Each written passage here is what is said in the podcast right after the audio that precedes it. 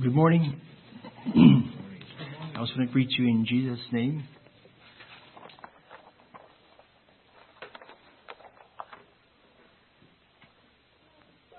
Uh, let's just pray before we start. Let's pray.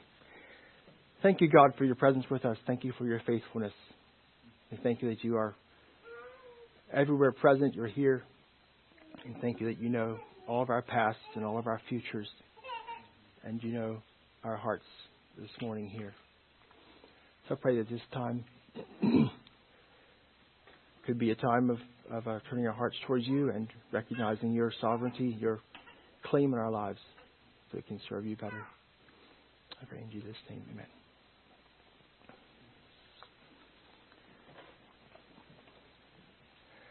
And Matt was talking about uh, God's faithfulness in a, a choice of topic. Um, and then the rest of the service, uh, what um, Matt said and what uh, Michael and Melissa said. Um, the songs we sang, I, I just kind of thought, well, why am I saying this?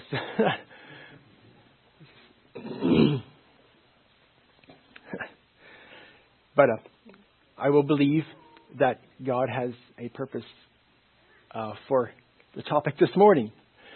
Uh, it seems a bit out of place to me, but that's okay. I'm not omniscient. Uh, I don't know um, uh, what God has in mind. Except that it was good for me to study it. If that's all I got out of it, it was worthwhile. if you folks can uh, hang in there, I guess. All right.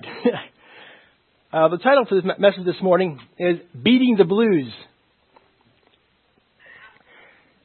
That is a flippant, trite, stale cliche, but the process has been relevant for almost all of human history. The first little teeny section, there were no blues to beat. If you don't like trite cliches, you can try discouragement, anecdotes, and antidotes.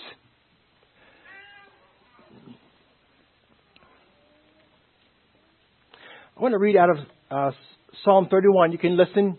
Uh, I want you to be able to, to try to feel what David, David's writing this psalm, what David is, is feeling.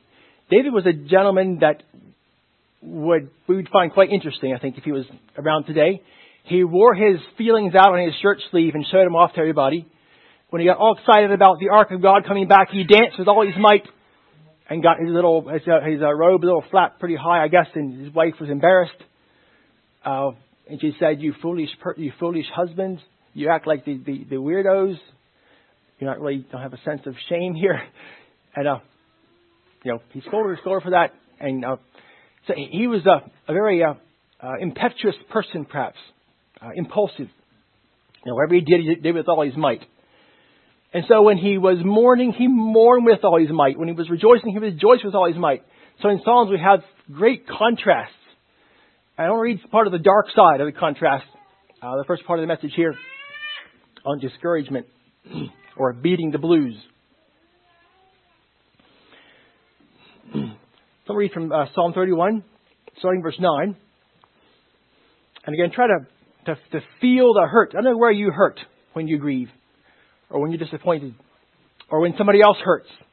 Uh, but in there are situations when I have a pain it may be in my throat or maybe in my chest or abdomen area of, I don't know, sympathetic pain or whatever you're going to call it. Um, when you're grieving yourself or disappointed yourself. Um, and hopefully it doesn't happen every week, but or uh, you're, you're sympathizing with somebody else. There's physical pain, and feel feel David's pain here if we can, his distress. Uh, Psalm 39, starting at verse, I'm sorry, Psalm 31, starting at verse 9. Uh, I think I should found it first.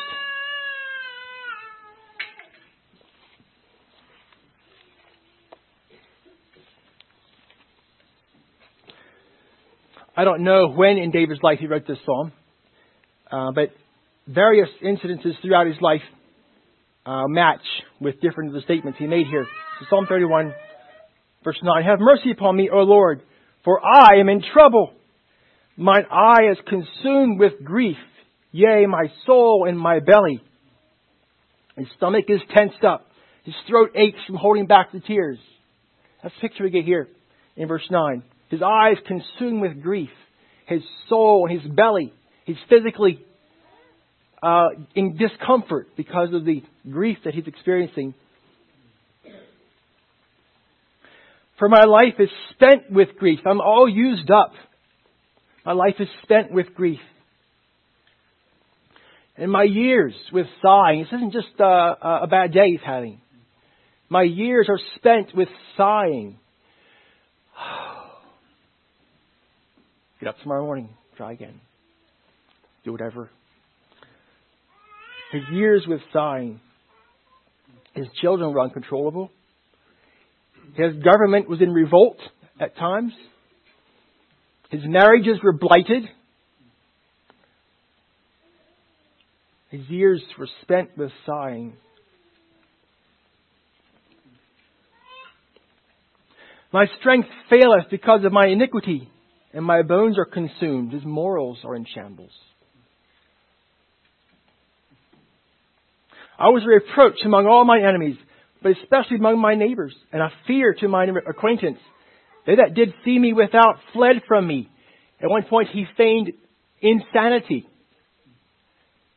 to try to convince the Philistines he was harmless and he let the spit fall down in his beard and scrabbled at the doors, it says in the King James terminology, until the king said, Achish said, why did you bring this crazy guy here? He was captured. And he said, kick him out. I don't want him here. I don't want to be associated with people like that. And they chased him away.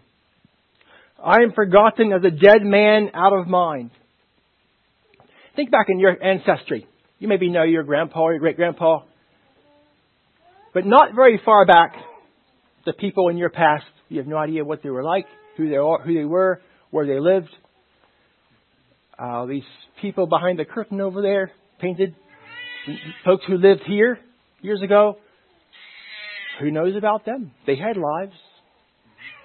They had hopes and fears and disappointments and, and, and uh, exciting days but no one knows anything about them. Like a dead man out of mind, forgotten in the past by people, at least not by God.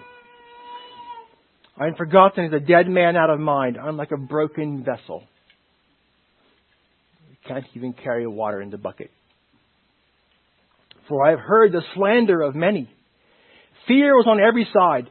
While they took counsel together against me, they devised to take my, they devised to take away my life. He roamed through the wilderness around uh, Israel, sometimes in, in the Philistine country. He roamed the wilderness with, with 400 troublemakers. And the Bible specifies those who were in debt, those who were discontented, and those who were, um, I don't know, misfits came and joined David out in the wilderness. And while he was had all these 400 troublemakers around him, trying to uh, babysit him, I guess. The 401st troublemaker was chasing him and trying to kill him.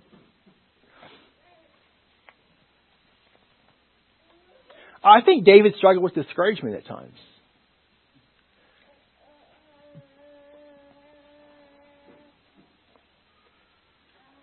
I think he had kind of a, a, a spiky life. high, low, high, low. Think his personality kind of came out that way. Uh, in Psalm 102, so read some of that, some more grief. For my days are consumed like smoke, and my bones are burned as an hearth. My heart is smitten and withered like grass, so that I forget to eat my bread. You're in so sad that you forgot to eat, or didn't feel like eating, took your appetite away. Disappointments, or lack of motivation, or just, what's the use? I can't do it anyway. Whatever situation you're working with. By reason of my voice, the voice of my groaning, my bones cleave to my skin. I'm like a pelican in the wilderness. That's pretty useless. what's a pelican doing in the wilderness? Pelicans should be out by the seashore. And if this means cormorant or something like that, it's still a seabird. I'm like an owl of the desert. I watch. I'm awake. I'm watching. I watch, and am as a sparrow alone on the housetop. Mine enemies approach me all the day. They that are mad against me are sworn against me, for I have eaten ashes like bread, and mingled my drink with weeping. Because of thine indignation and thy wrath, for thou hast lifted me up and cast me down. My days are like a shadow that declineth, going down on the sundial. It's just a shadow, and it's going away. Even the day that I had, I'm withered like grass. Those pretty cut flowers you had, they dry up and bend over and collapse. And withered like grass. Discouragement has, has a whole wide range of expressions. uh, and as discouragement progresses, uh, people give it different names uh, along the way. Um, discouragement can be a, a loss of confidence in what you thought you could do. You suddenly start believing that I can't do this after all. Accompanied by feelings of defeat, uh, helplessness, uh, maybe worthlessness. Once you decide you can't do something that you thought you could, then you s- discover that you weren't as smart as you thought you were, or as strong as you thought you were. Um, and discouragement can can can, uh, can set in. I'll tell you a story about myself. Um, I thought I hadn't had time to say this, so I think I will because it, it, it brings out the point of how this happens to people. Overestimate your abilities. Uh, about 10 years ago, uh, I moved my family and I to uh, Pennsylvania. and did sort of this Abraham style moving. Uh, and I was I planned to teach school at Lebanon Valley Christian School. And now went to the, oops, went through the interview and um, the administrator was not sure that I could do what I thought I could do. But I thought I could. I, I taught six years before. Um, I'm sorry, yeah, six six years before, um, in two different schools. Um, and so I started in, and the first week was the worst week of my life. I've never had a week that bad before or since, thankfully. Uh, I lost about five pounds probably in that week. Uh, I just wasn't prepared for the the intensity of of my new job.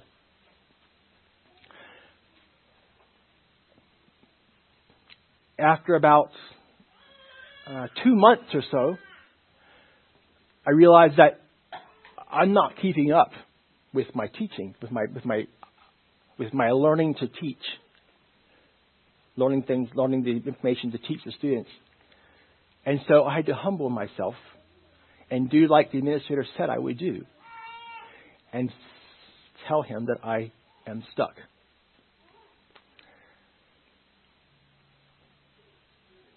And so they were very gracious people over there. Very gracious and merciful. They rented a set of uh, teaching DVDs that homeschoolers would use from Abeka. And I babysat my chemistry class the rest of the year, watching the teacher on, on screen. That was a really hard time of my life.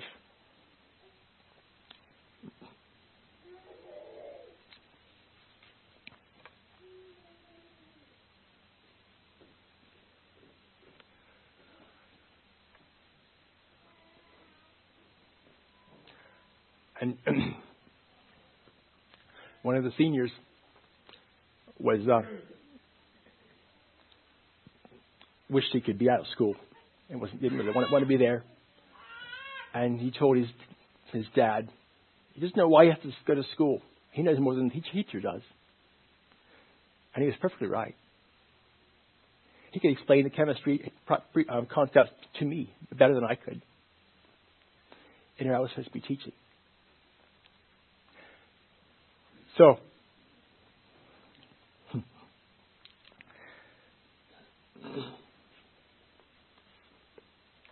the feeling of, of uh, helplessness. Why am I even here?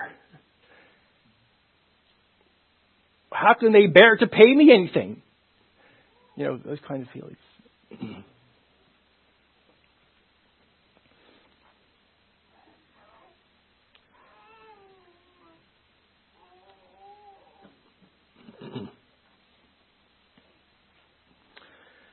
okay, it's easier to see a situation and learn from a situation which is not inside of you at the moment. So I'm going to go through some examples through the scriptures, the Bible, of people who face discouragement and how they, how, what triggered it, and then a bit of how, how they could overcome discouragement um, as well with some other people. Uh, Elijah, we're familiar with Elijah, the story of Elijah in Kings uh, chapter 19. And if I'm going to read a lot there, to talk about it. So, uh, the Mount Carmel experience, uh, the prophets of Baal were uh, uh, evicted, ousted, uh, killed. Jezebel was mad, and um, you know Elijah ran away. We don't read that God gave him instructions of where to go. He just just ran away because of what someone said. now, God had given him instructions about how to handle the Mount Carmel experience, and it was a great victory. Uh, but somehow Jezebel triggered Elijah's discouragement button. and it seems from the account that he felt helpless. He felt like, what am I doing here? I, I, I can't do this. I can't handle this. I have to get out, get out of the situation.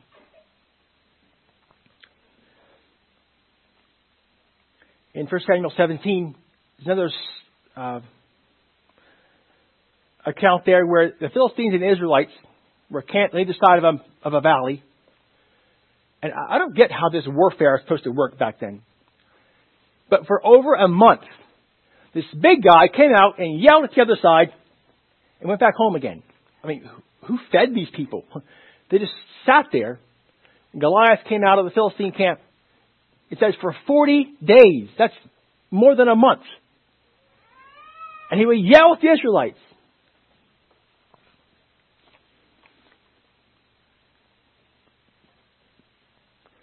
So the Israelites, Israelite soldiers, they stayed on their side of the, of the valley, of the ravine, and the Philistines were camped on the other side of the ravine uh, until for, for, for more than a month.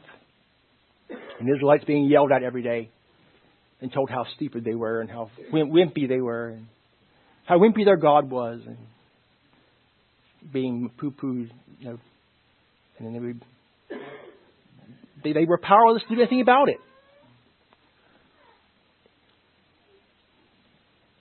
Because what, what Goliath was saying, someone say, said to you. Or sometimes actions would discourage people, push people's discouragement trigger button. Uh, back to Elijah. When Elijah was uh, up on the mountain, after his run, run to the mountain, and God came and talked with him, um, God said, What are you doing here? I don't think we talked about being here. Uh, what, what are you doing here? And Elijah said, well, the Israelites, they they're rejecting you. They're, they tore down your altars. Uh, they're, they're, they're become Baal worshippers. That was discouraging to Elijah. That wasn't part of his program. The Israelites were going against, you know, what he was, what he stood for. And he felt helpless. He could, he wasn't able to change it. He preached. I'm sure he did. He tried to influence people. Uh, but the Israelite nation as a whole was going away from God.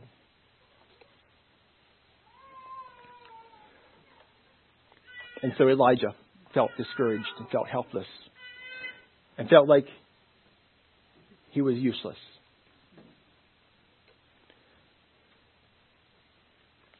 Circumstances out of his control.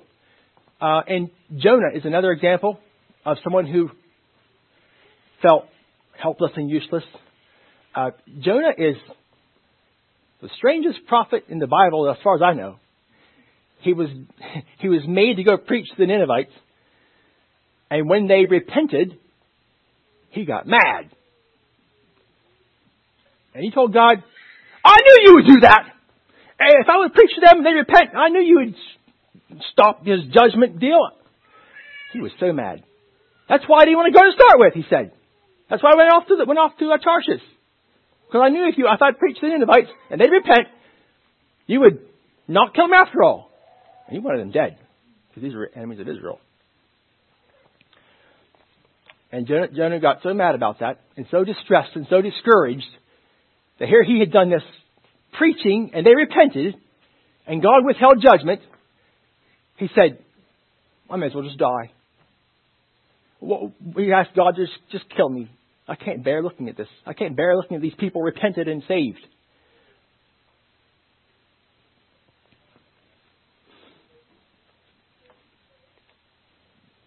Uh, Job. Job's circumstances got scrambled. And uh, in the discourse with his his friends that came, he said, you know, there's a place where people can go and be at rest. It's the grave. I'd feel a lot better there.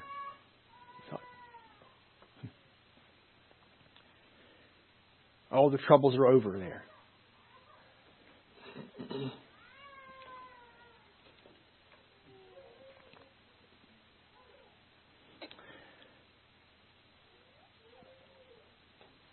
Even some people have imagined circumstances. They forget the faithfulness of God, for example. The Israelites went through the land of Canaan. The spies went in and, and toured the land for, for 40 days again. And they came back, and the report was that we can't do it.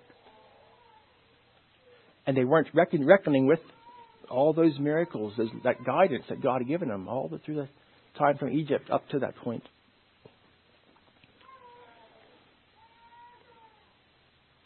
And they imagined that God somehow um, became impotent because they, they arrived at Canaan. And they said they wished they were dead too. They said, it's better if we would just died in Egypt instead of having made all this big trip and, and uh, now we're stuck here. They thought being dead would be a better option.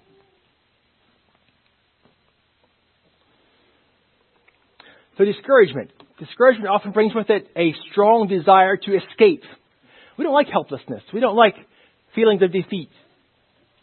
Uh, we don't like feelings of, of, of, worthlessness. Maybe someone tells you that you're worthless. Maybe you realize it yourself. You know, like, like I did. Uh, I wasn't able to do what I, what I was supposed to do. What I thought I could do.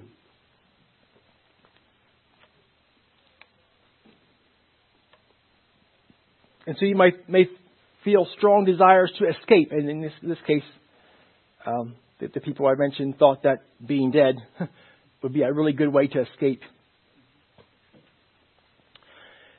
Um, I, I, couldn't find that David actually ever went quite that far. Uh, maybe, maybe you know of a place where David said he wished he was dead. He were dead. Uh, but he did say he wished he could get out. Uh, there's a verse in uh, Psalm 55, verse 6, where he says, Oh, that I had wings like a dove, for then I would fly away and be at rest. And he talks about he'd go to a safe place in the wilderness and hide from his troubles.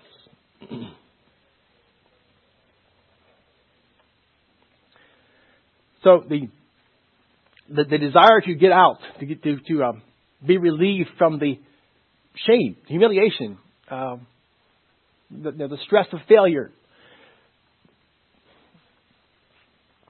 can, can give us a, a, a strong desire to get out. And sometimes people people will will you know in their minds at least think that if they could just die somehow, they would be much much better off. Uncontrolled feelings of discouragement um, make people do strange things. um, the helplessness, the helpless feeling. For example, when Saul was was uh, trying to suppress David's rise to the kingdom, he thought uh, David didn't come into a a feast, the three three day feast they were having. David didn't show up uh, because Saul wanted to kill him. That's why he didn't show up. And Saul got mad at Jonathan because Jonathan didn't hate David like Saul did. Jonathan hadn't done anything. Jonathan hadn't even rescued David, for example. Uh, Jonathan hadn't gotten in the way, necessarily, of, of, of Saul's purpose of killing David. But Saul felt helpless and suppressed, suppressed uh, helpless and um, out of control. And so he lashed out at his son, Jonathan, and he tried to kill him. He threw a spear at him. And I guess he missed because the story goes on from there. Uh, Saul threw spears several other times and missed as well. So I'm sure he wasn't a good shot or, or if God just intervened. Uh, but we have, we have a tendency to be irrational with those around us when we're feeling desperate, when we're feeling feeling like uh, we're feeling helpless, we're feeling threatened. Uh, we somehow hurt other people around us. Discouragement, like I said, brings feelings of helplessness. And then Saul again, there was a time when the Philistines were coming and attacking the Israelites, and the Spirit of God had departed from him, and he didn't know what to do. Um, he felt helpless. He had earlier sent out soldiers to kill all the uh, witches and the wizards, uh, which was you know, cleaning out idolatry was a good thing.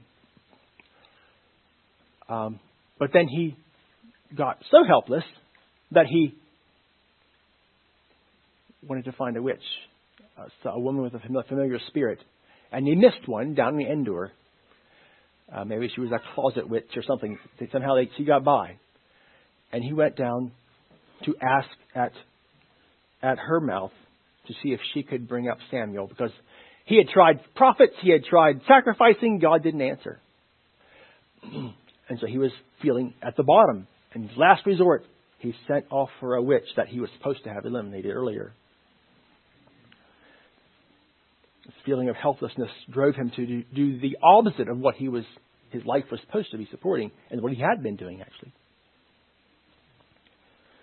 And of course, I mentioned the Israelites being helpless before Goliath for 40 days.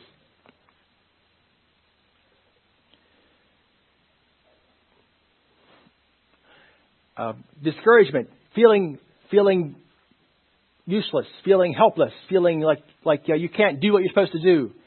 Uh, it makes people lash out at others and also at themselves. They get self pity and start saying things about themselves.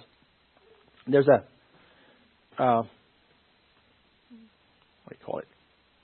A popular song, I guess.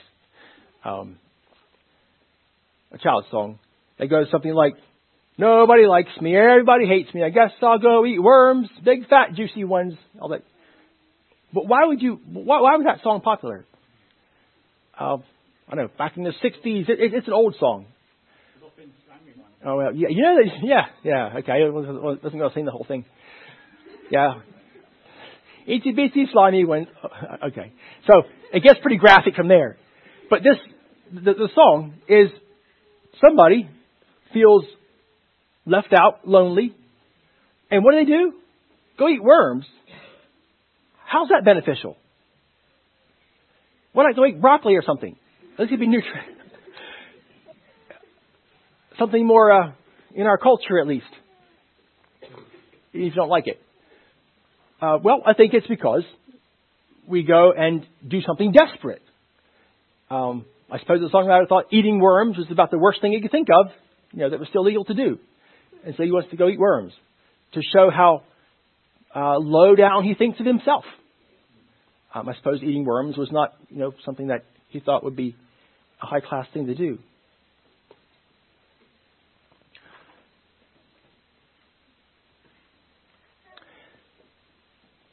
And so, with all these chances of discouragement and downplaying ourselves and becoming useless and helpless in the world, I have to echo Paul's phrase here, and who is sufficient for these things? Well, so we go back to the scriptures. 1 Corinthians 10:13, if you know it from memory, there hath no temptation taken you but such as is common to man. But God is faithful, who will not suffer you to be tempted above that which that you are able, but will with the temptation also make a way to escape that you may be able to bear it. So by the power of God, we can choose not to do the blues.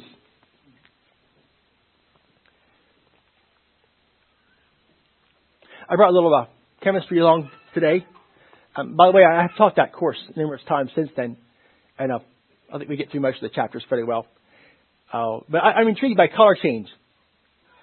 Uh, this is a little um, know, analogy or whatever.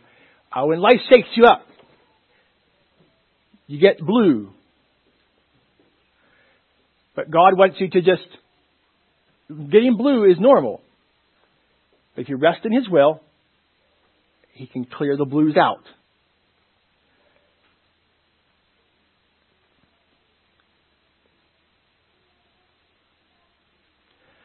I get uh, a lot of mileage out of watching that reaction uh, because somehow I just like to see the, the the blue, the color fading away.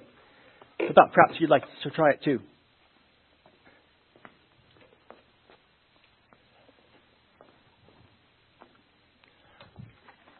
Let's start this one here. Let's start this one about there. So you watch it fade away. Think about the grace of God in your life. What makes the blues clear out again. It's not just a chemical reaction. That can involve chemical reactions. We'll talk about that just a little bit here.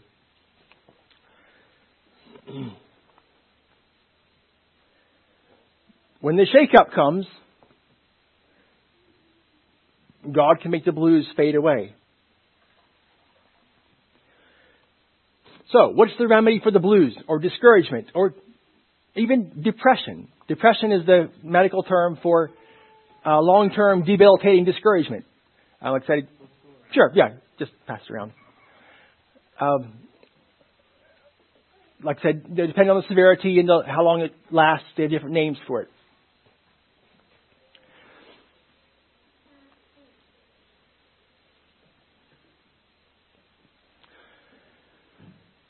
So discouragement discouragement is a negative form of courage. Okay? Not having encouragement, discouragement, is not having courage. What is courage? Well, I like to say that courage you get is just a, a quality you get from placing yourself within the approval of God. And you think about Elijah. Was he within the approval of God? Well, not that we know of. We don't know that God told him to go to the mountain and hide in a cave because uh, God came after him and kind of brought him back again. Uh, Saul, of course, was not in the approval of God. The Spirit of God had forsaken him. Um, Jonah was not in the approval of God. He did what God said. But as far as his, his uh, obedience went, he was very angry about God's program.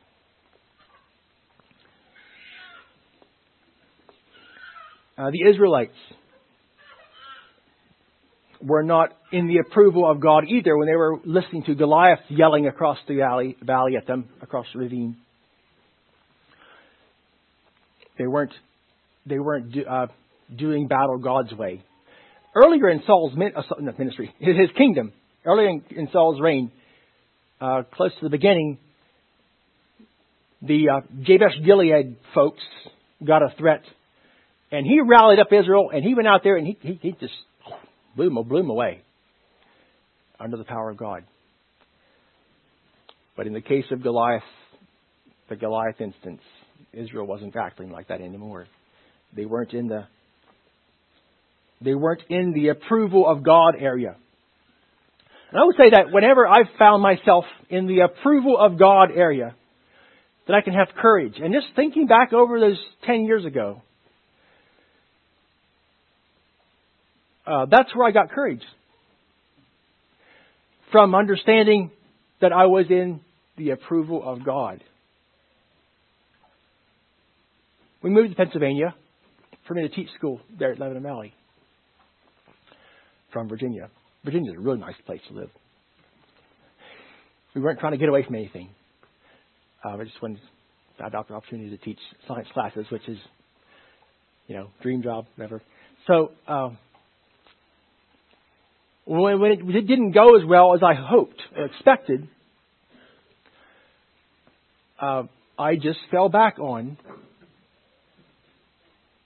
the consolation, the confidence that I am here because I felt very certain that God wanted me to be here. And when you can, when you can, you know, for me anyway, logically go through that process, we made the decisions because of this and because of this and because of this, whole chain of events, and re- replay the history up till now, uh, and come to the conclusion that I wasn't running away from anything. Uh, I accepted God's my provision along the way, uh, and that's how I got courage. And I think you can too in your life. If we're being sneaky, we can't get courage. If we're being evasive, if we're being uh, uh, trying to uh, define our own lives. Um, courage doesn't come. Maybe brashness comes, uh, but not not courage. Placing yourself within the approval of God. So even to a, to a degree, Jonah did this. he wasn't in the approval of God in the, in the bottom of the ship going to Tarshish. But he dragged himself back and did the little job God said to do. He preached to these strangers. Uh, he found the courage to do that. Uh, Joshua and Caleb, they realized that they were in the approval of God as an, as uh, going into the land, land of Canaan. And they had courage. They said, God will help us. And God brought us out of Egypt. You know, remember the Egyptians back there? They were floating around in the Red Sea. They, they, we, we've seen all these miracles that God did. And God will lead us on further. They knew they were in the approval of God. And they were ready to go. They had courage.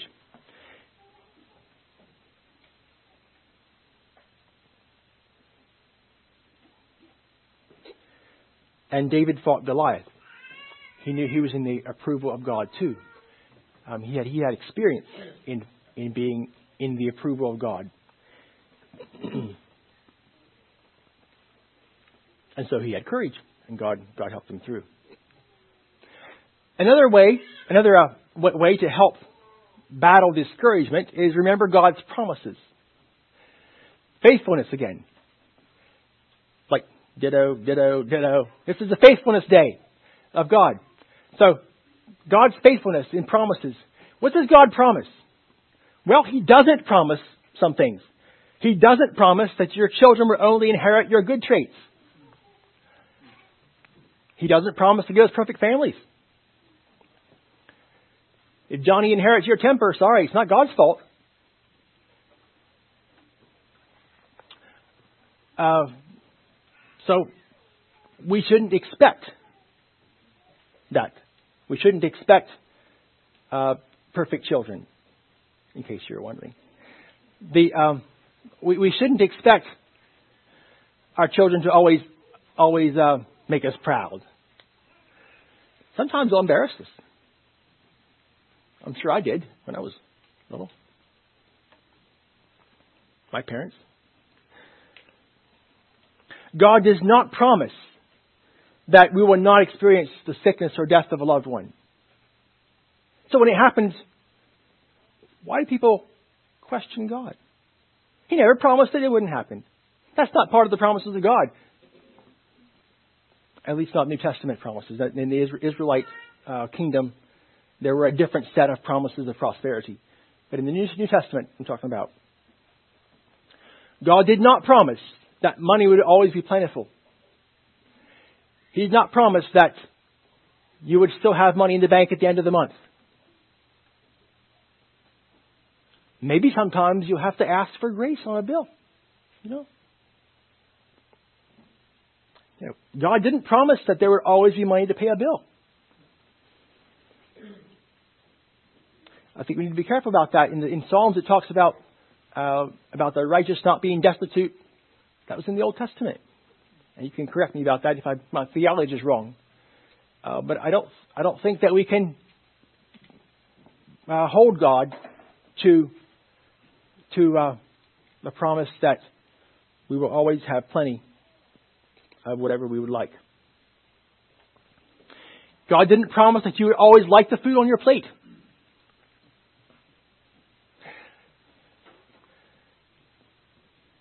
God wants us to be grateful for what He gives us. He didn't promise us a nice life, in other words. And so when life isn't nice, guess what? Don't blame God. Anything we get besides God's promises is totally extra. And Job, Job realized this. He said, You know, I came into this world with not very much. And he said, The Lord hath given, and the Lord hath taken away. It wasn't mine anyway. Blessed be the name of the Lord.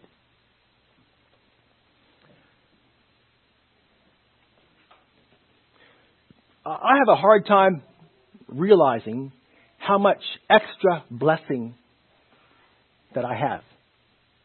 That God's not required to give me. And many, many Christians throughout history have not had. And yet I think it's normal. And if, were, if, you know, if my life changed in those ways, I would feel uh, devastated or, or feel um, lacking, you know, because our, our, our normal is so strange our normal isn't normal uh, throughout for you know compared with the history of the Christian church. So think about what is it that God actually owes you? He does promise some things, and His faithfulness makes Him hold to those promises. Um, I would be happy to hear some uh, some comment here. If you can just, just uh, go through the scriptures, got a verse, and uh, what, what is it for specifically you don't have to quote the verse, but just a, a, a phrase or something. What is it specifically that God promises to his people, to Christians, the, to the New Testament church? So. God is faithful and just to forgive us our sins. Okay. He, he promises us forgiveness for repentance. If we confess our sins. Right. Yeah. So repentance, he'll uh, give forgiveness. Right. Okay. Good. Thank you. Anything else? Yes.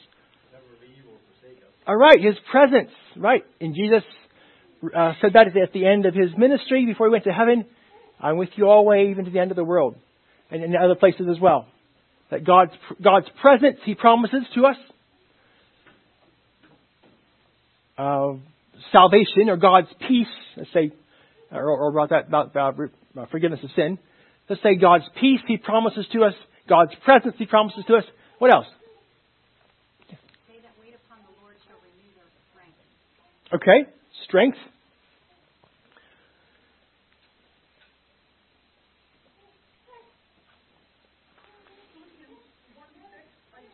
Mm-hmm.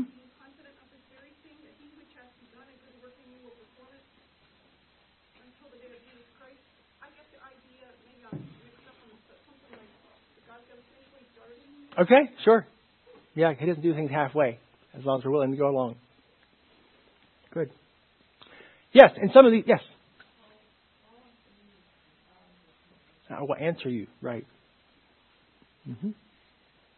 So the, the, uh, um, we have various ways of bringing in the uh, salvation or uh, being right with God, uh, forgiveness of sins, uh, finishing the work, uh, God answering us.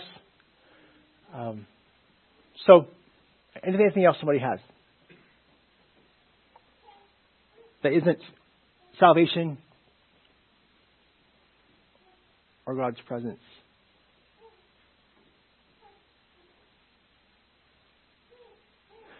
Okay, I'm restricting pretty much here, am I not? Yes.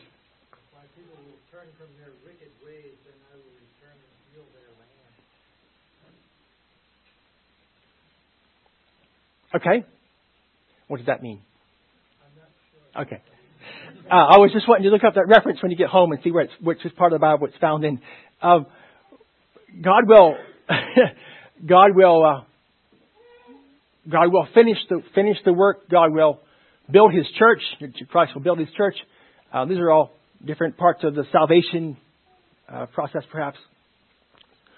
Okay, well, I just kind of summarized summarized the, the promises of God in a couple couple uh, broad broad labels here.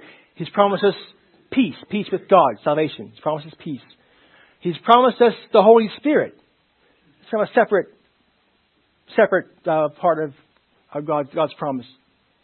If we have peace without the Holy Spirit or not, but uh, He's promised us the Holy Spirit to be with us, uh, to guide us, to pr- provide the voice into our lives. Peace, Holy Spirit.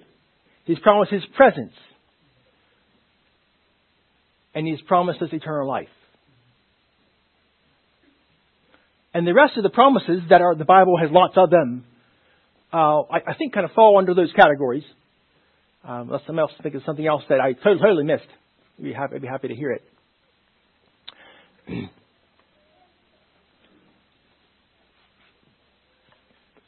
so think about, if you read the history of the Christian church, what was it that all Christians had all the time? They had the promises of God, whatever that was. So each culture of Christians, each culture of, of, uh, of um, disciples of Christ up through the thousands of years, maybe 2,000 or so, whatever all of them had access to all the time. Because God's faithful. He doesn't leave anybody out. That's what God's promised us. The rest is all extra whipped cream. That's hard for me to believe. I think it looks more like, you know, potatoes and beans or something. But it's extra. And so, this helps me to process discouragement a bit because, you know, what am I losing? So I lost, I lost, um, I don't know, lost a, a business deal, for example. And I get all sad and down the dumps about it. Well, God never promised you to be successful in your business. Not from the scripture, anyway. So think about what does God actually promise you, and He is guaranteed faithful on those points. And the rest is, like Job said, the Lord gave, He take away, and we bless the name of the Lord.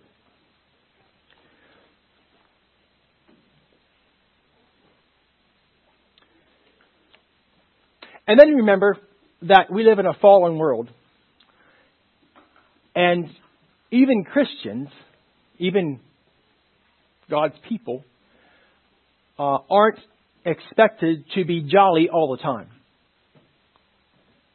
So, times of grief, losses, losses of um, loved ones, uh, disappointments of various kinds.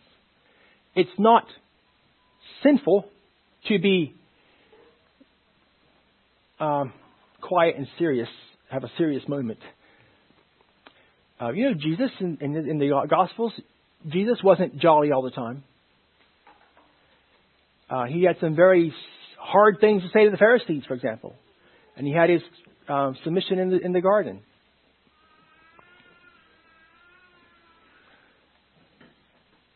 I don't think Jesus was discouraged because he knew that he was in uh, the place of God's approval.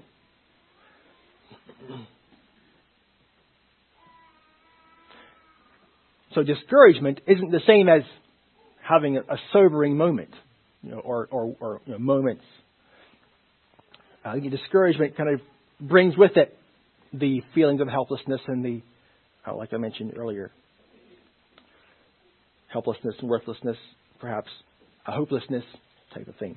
Jesus was was was was grieved. He was uh, distressed, emotionally distressed, physically distressed at times, but he wasn't hopeless. I think he was discouraged in that way.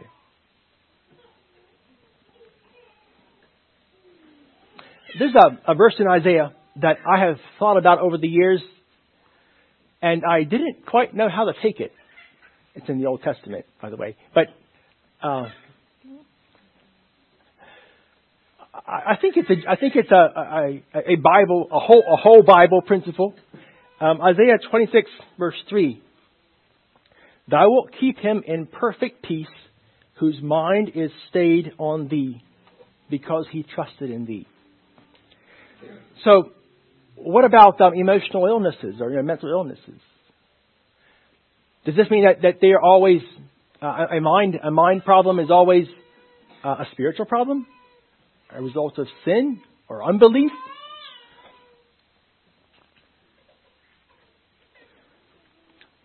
um, Strong's Concordance defines the stayed on part as propped up.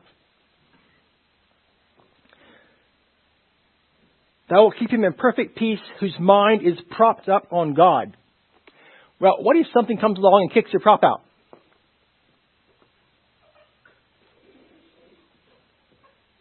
Then you're not stayed on God anymore. But it's not your fault. Okay? But you lose your peace. Alright, so what, what, I, what I mean by that is uh, your, your, your mind works out of your brain. And your brain is a physical organ. And the mind is an immaterial entity of some kind. No one's ever found it. Uh, but your brain affects your mind, and your mind affects the brain. And so if you are in an accident, hit your head really hard, you can go cuckoo, go crazy, and lose your ability to think rationally. Okay? So that's what I mean by having the prop kicked out from under you. Uh, and so people do strange things. They they um, are difficult to to, to uh, relate to. Uh, and, and, perhaps that, that, perhaps this kind of situations happen in more in more uh, uh, less dramatic ways than smashing your head you know, in, a, in an accident or something. Um, so I, I would leave room for situations where a person's mind is not rational, uh, and they have all you know various types of, of, of fears or whatever, when it's not when they're not held responsible for that. Um, that's how I would see this. But because the mind affects the brain and the brain affects the mind, you know, if you have if you have heart trouble, if you break your leg or something, we don't really have the same connotation or the same flavor about that kind of injury when your leg goes like this, as we do if somebody has uh, a, a, brain issue that affects their mind. You know, the, the, the whole flavor is, is quite different. But I, I, th- I think we have to recognize the brain is a physical thing, just like your leg is a physical thing, and things can go wrong with it. my one of my great uncles was a, um, uh, uh, uh, an Amish preacher that um, he preached around. He was fairly popular in his day. I, I never met him, but he was dead before I was born, I think. Uh, but in his older his older years, his mind was failing. And one one Sunday, he was left home at, left home from church. He wasn't well enough to go to church, I guess. And when the family came home that was taking care of him, he was painting the ceiling yellow of the house. So here's this you know, righteous preacher painting the ceiling yellow on Sunday, on Sunday afternoon. okay. So I wouldn't suspect that he was responsible for his actions. and this is one, one example. And, and this can be, uh, you know, come out in a wide variety of, of situations. so it's very difficult when you, when you have a, a loved one or a, a friend that has a a mental, uh, is affected in their mental abilities. There's a whole list, a checklist that you tend to go down through. And unconfessed sin is in that list. Yes, it is. Um, but nutrition could also be in that list. Or, um, you know, maybe some, maybe some medication or something. Uh, your brain is actually a physical organ. But when either we, by our choice, take our mind off of, uh, let's see, off of, off of God, or if the prop's knocked out of us, up from under us, then we get the same effect either way. A similar, similar effect. And so, just pray for God's wisdom to know the difference, I guess. But if we, if we do what this verse says, uh, keep our minds propped up on God, on the strength of God, and stay in His, His, His, His field of approval, then we will have perfect peace. Now, a variety of reasons can cause us to not be that way. Uh, but if I think I think the promise is true that if this happens, this will happen. We will have peace.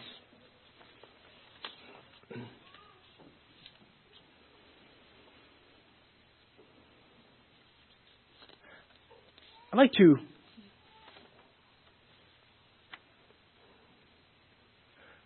I'd let you read the uh, parts of the psalm that I read first, that um, I didn't read. I didn't read the whole thing.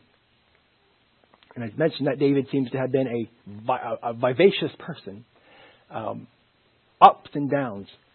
I read the sad part of the psalm. Maybe you were scanning over the rest of it.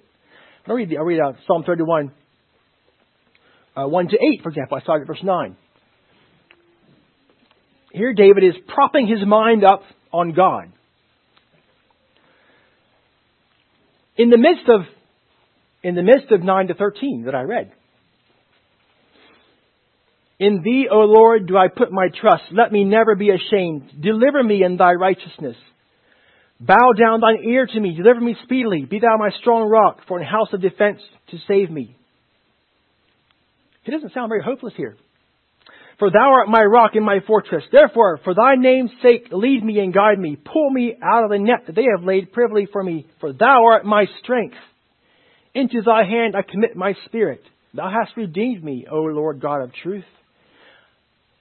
I have hated them that regard lying vanities, but I trust in the Lord.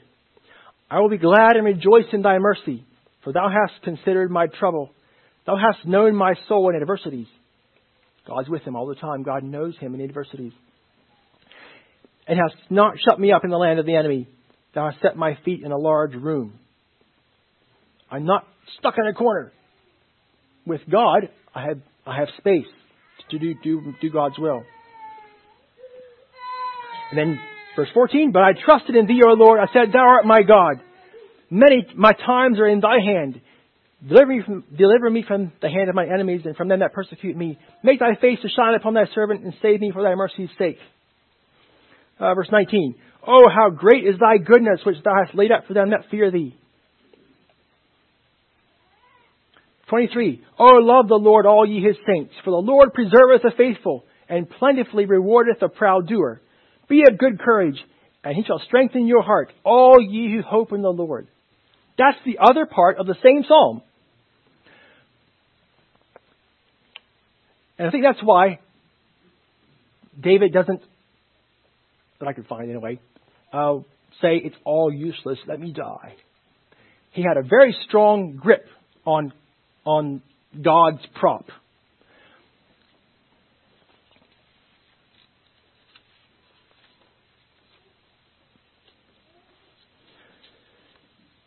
I was um,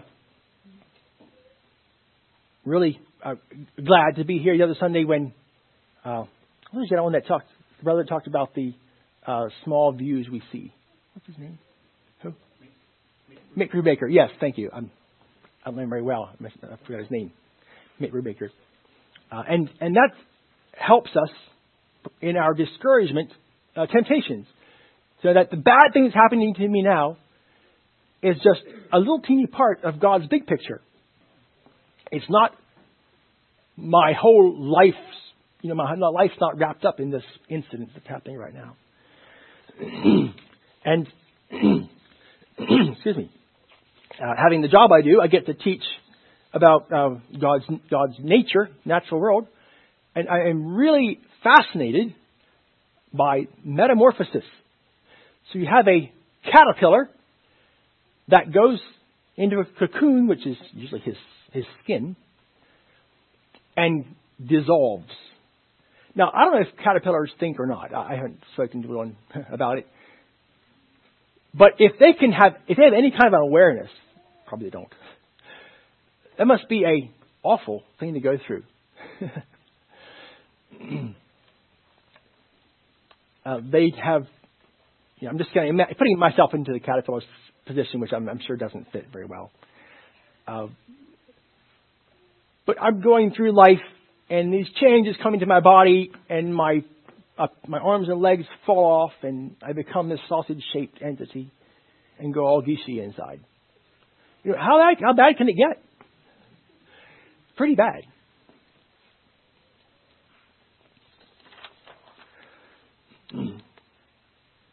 But if you realize that somewhere out there. We have no idea what it might be. Somewhere God has a, a plan. The caterpillars never see, never uh, interacted with butterflies before.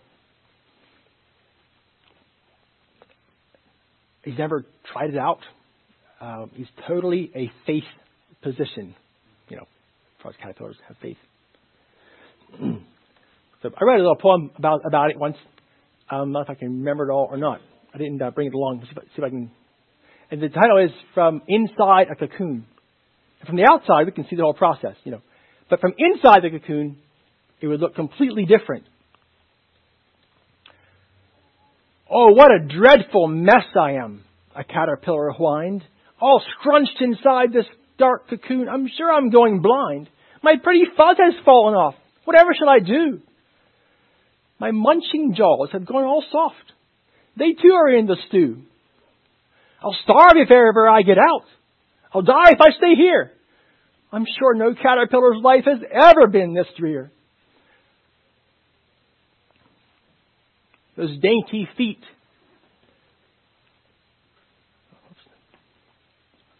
Those dainty feet that lightly trode on blade and tender leaf have all been lost amongst the squish, a loss beyond belief. Oh, I have traveled towering stems and leaves both broad and long. Now I shall never walk again. I'm turning out all wrong. Oh, I'm a great catastrophe. I'm sure I'll never know why evil comes to such as I, such crushing grief and woe. I've always tried to do what's right and love the good and true. But here I ooze in this cocoon of caterpillar stew.